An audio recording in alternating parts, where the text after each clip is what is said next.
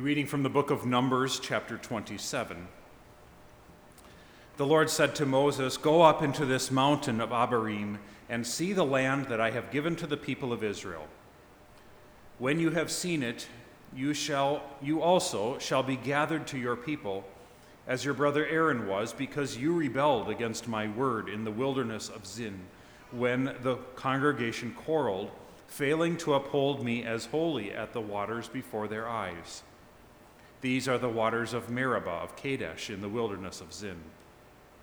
Moses spoke to the Lord, saying, Let the Lord, the God of the spirits of all flesh, appoint a man over the congregation who shall go out before them and come in before them, who shall lead them out and bring them in, that the congregation of the Lord may not be as sheep that have no shepherd.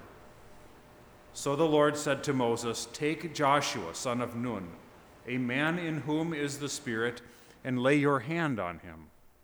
Make him stand before Eleazar the priest and all the congregation, and you shall commission him in their sight. You shall invest him with some of your authority, that all the congregation of the people of Israel may obey. And he shall stand before Eleazar the priest, who shall inquire for him by the judgment of the Urim before the Lord. At his word they shall go out and at his word they shall come in, both he and all the, con- all the people of Israel with him, the whole congregation. And Moses did as the Lord commanded him. He took Joshua and made him stand before Eleazar the priest and the whole congregation, and he laid his hands on him and commissioned him as the Lord directed through Moses. O Lord, have mercy on us. Thanks be to God. A reading from the Gospel of St. Luke, chapter 23. And as they led him away, they seized one Simon of Cyrene, who was coming in from the country, and laid on him the cross to carry it behind Jesus. And there followed him a great multitude of the people and of women who were mourning and lamenting for him. But turning to them, Jesus said, Daughters of Jerusalem, do not weep for me but weep for yourselves and for your children. For behold, the days are coming when they will say, Blessed are the barren, and the wombs that never bore, and the breasts that never nursed. Then they will begin to say to the mountains, Fall on us, and to the hills, Cover us. For if they do these things when the wood is green, what will happen when it is dry? Two others who were criminals were led away to be put to death with him. And when they came to the place that is called the skull, there they crucified him and the criminals, one on his right and one on his left. And Jesus said, Father, forgive them, for they know not what they do. And they cast, cast lots to divide his garments. And the people stood by watching, but the rulers scoffed at him, saying, He saved others, let him save himself if he is the Christ of God, his chosen one. The soldiers also mocked him, coming up and offering him sour wine, and saying, If you are the king of the Jews, save yourself. There was also an inscription over him This is the king of the Jews. One of the criminals who were hanged railed at him, saying, Are you not the Christ? Save yourself and us. But the other rebuked him, saying, Do you not fear God, since you are under the same sentence of condemnation? And we indeed justly, for we are receiving the due reward of our deeds. But this man has done nothing wrong. And he said, Jesus, remember me when you come into your kingdom. And he said to him, Truly, I say to you, today you will be with me in paradise.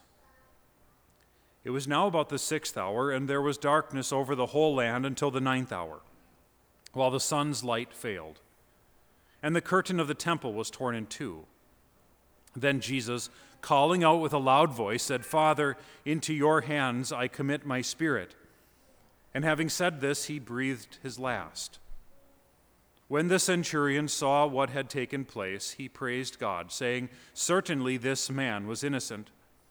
And all the crowds that had assembled for this spectacle, when they, had, when they saw what had taken place, returned home beating their breasts And all his acquaintances and the women who had followed him from Galilee stood at a distance watching these things. Now there was a man named Joseph from the Jewish town of Arimathea.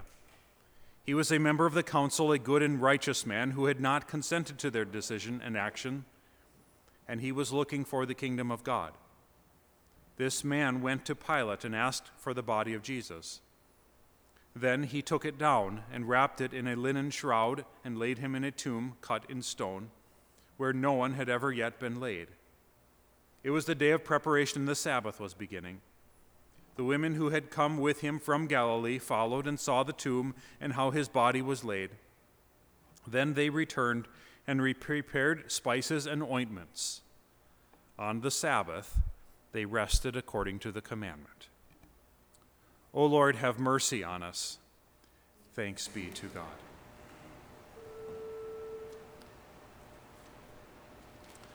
Forever, O Lord, your word is firmly set in the heavens. Lord, I love the habitation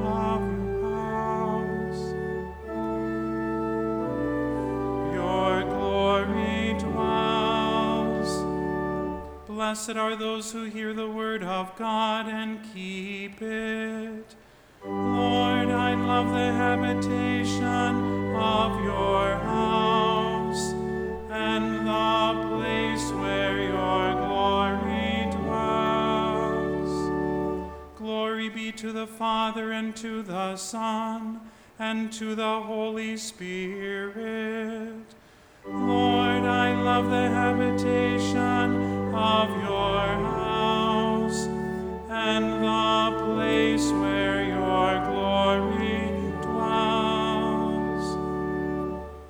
hymn for the week is hymn 176.